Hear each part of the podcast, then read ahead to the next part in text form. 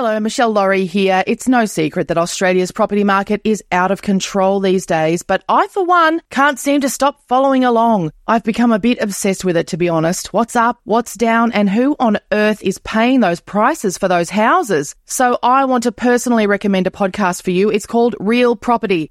It'll keep you across the latest information on the Australian property market in a clear and easy-to-digest way. Real Property, building a community of more informed property buyers. Take a listen wherever you get your podcasts.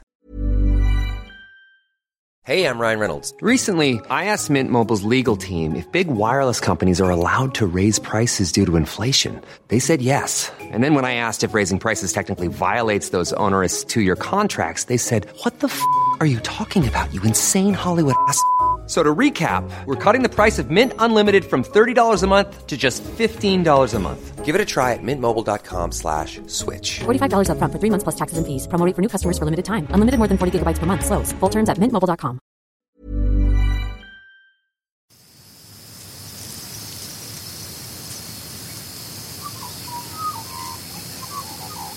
The producers of this podcast recognise the traditional owners of the land on which it's recorded. They pay respect to the Aboriginal elders past, present and those emerging.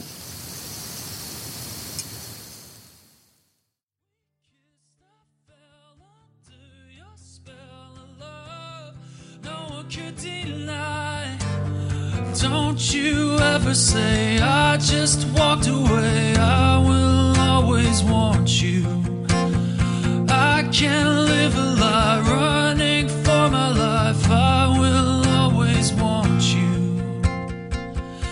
I came in like a wrecking ball. I never hit so hard in love. All I wanted was to break your walls. All you ever did was wreck me. Yeah, you wrecked. Well, excuse you. That's Paul Dempsey. Yes, he's been the singer and main songwriter for Something for Kate since 1994, and yes, he's released solo work and worked with other bands. But did you know he's also become the king of covers? I did not. Google it. It's a revelation. I'm Michelle Laurie, and this is Calm Your Farm. Tips and tricks for taking care of you from the unlikeliest of gurus and cover artists. Paul Dempsey was way ahead of the zeitgeist, as usual, when he started talking about his mental health challenges many years ago. He tried back then to encourage others to talk about it and to reduce the stigma around things like depression. So where do we find this wise old owl now?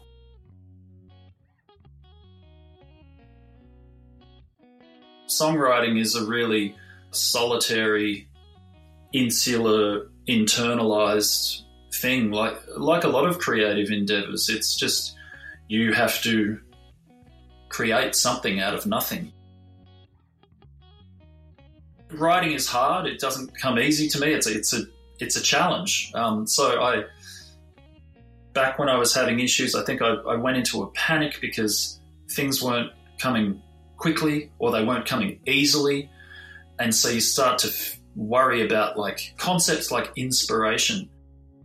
Especially artists, we tell ourselves these, as far as I'm concerned, lies that inspiration is out there somewhere and there should be a flash that you should be able to harness and magic will happen. And there's all these, the way that we talk about creativity, when people describe a flash of inspiration, what they're actually describing is a moment where everything suddenly coalesced. But all the elements of whatever that idea or whatever that thing was were probably rolling around in the back of their head for weeks and months before. These things take time. They build up in your head. They roll around. And then there might be a moment where it's like, oh, there it is. But it's a lie to say that you can sit around waiting or expecting inspiration to strike. What I've learnt now is that you actually just work hard. And even on the days where you feel like you got nowhere and achieved nothing, you actually probably did, because you something is there. And weeks later, when you look at it again, something that that happened on that day could end up being integral. I don't worry anymore about, the days where I don't get anywhere. I believe that it all matters.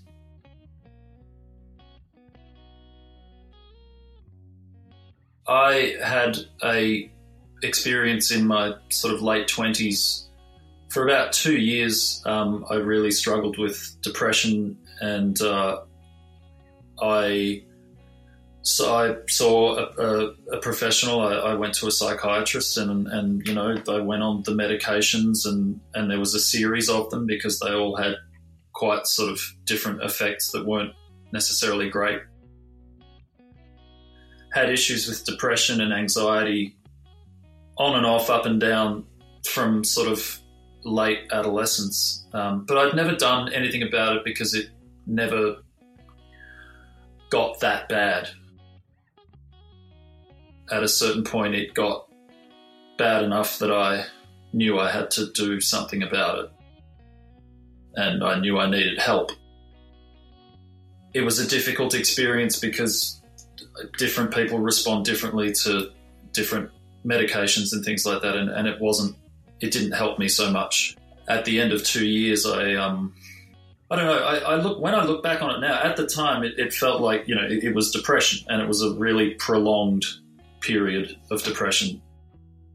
Now when I look back at it, I think of it more as a nervous breakdown, because since then, I haven't experienced anything like that again. I have days like most people do, but I haven't had a prolonged period like that since. So now when I look back at it, I wonder more if it was actually the result of a kind of a breakdown that I had to start repairing from.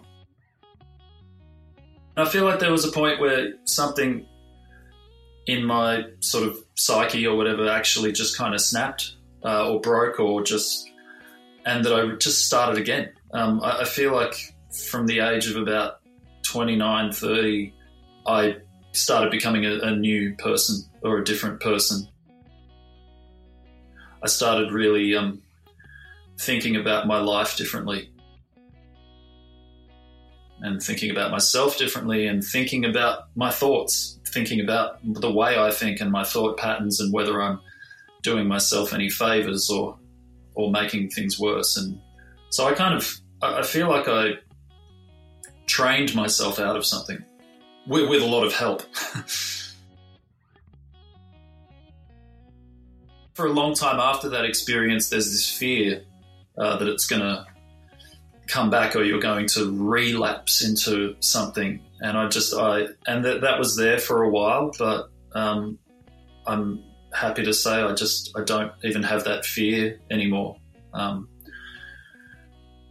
There's an awareness that it could still happen, because ultimately it's a lot of these things are just neurochemistry that you're not in control of, but it's been 15 years and I feel happy with the way I think about things and the way I see things and the perspective that I have.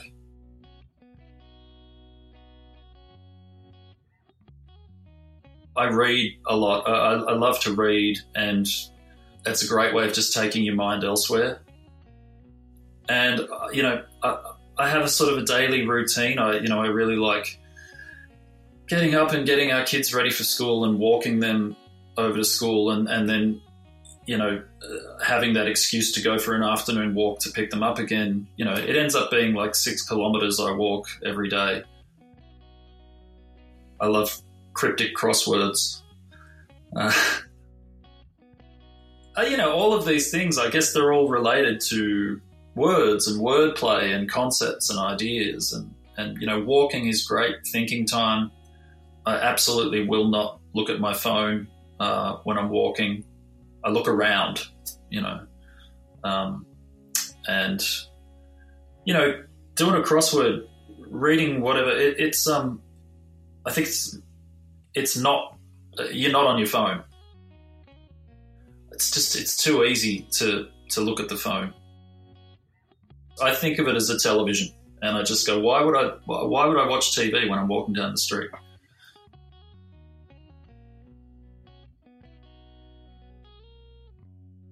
Talking is really important, but I think talking to a professional, a mental health professional, is really important. And the reason, like, talking to friends is great, talking to family is great, talking to anybody is great.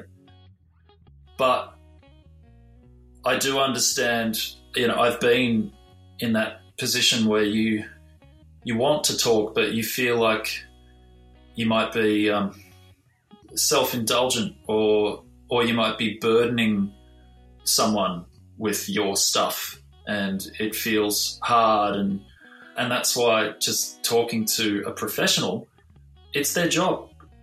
It's their job to listen to you and to prompt you to continue to talk. And I think it was amazing for me. It was really helpful for me. And don't be afraid at all to talk to go and see a professional. I actually think that it's a brave thing to do.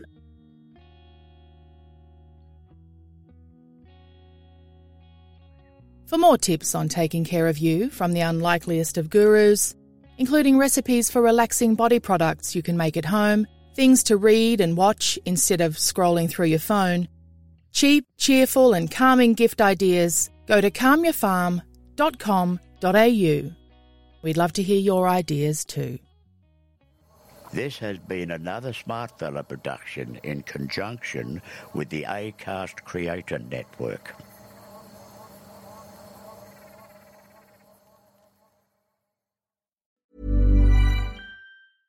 Imagine the softest sheets you've ever felt. Now imagine them getting even softer over time. That's what you'll feel with Bowl and Branch's organic cotton sheets. In a recent customer survey, 96% replied that Bowl and Branch sheets get softer with every wash. Start getting your best night's sleep in these sheets that get softer and softer for years to come. Try their sheets with a 30-night guarantee. Plus, get 15% off your first order at bowlandbranch.com. Code BUTTERY. Exclusions apply. See site for details.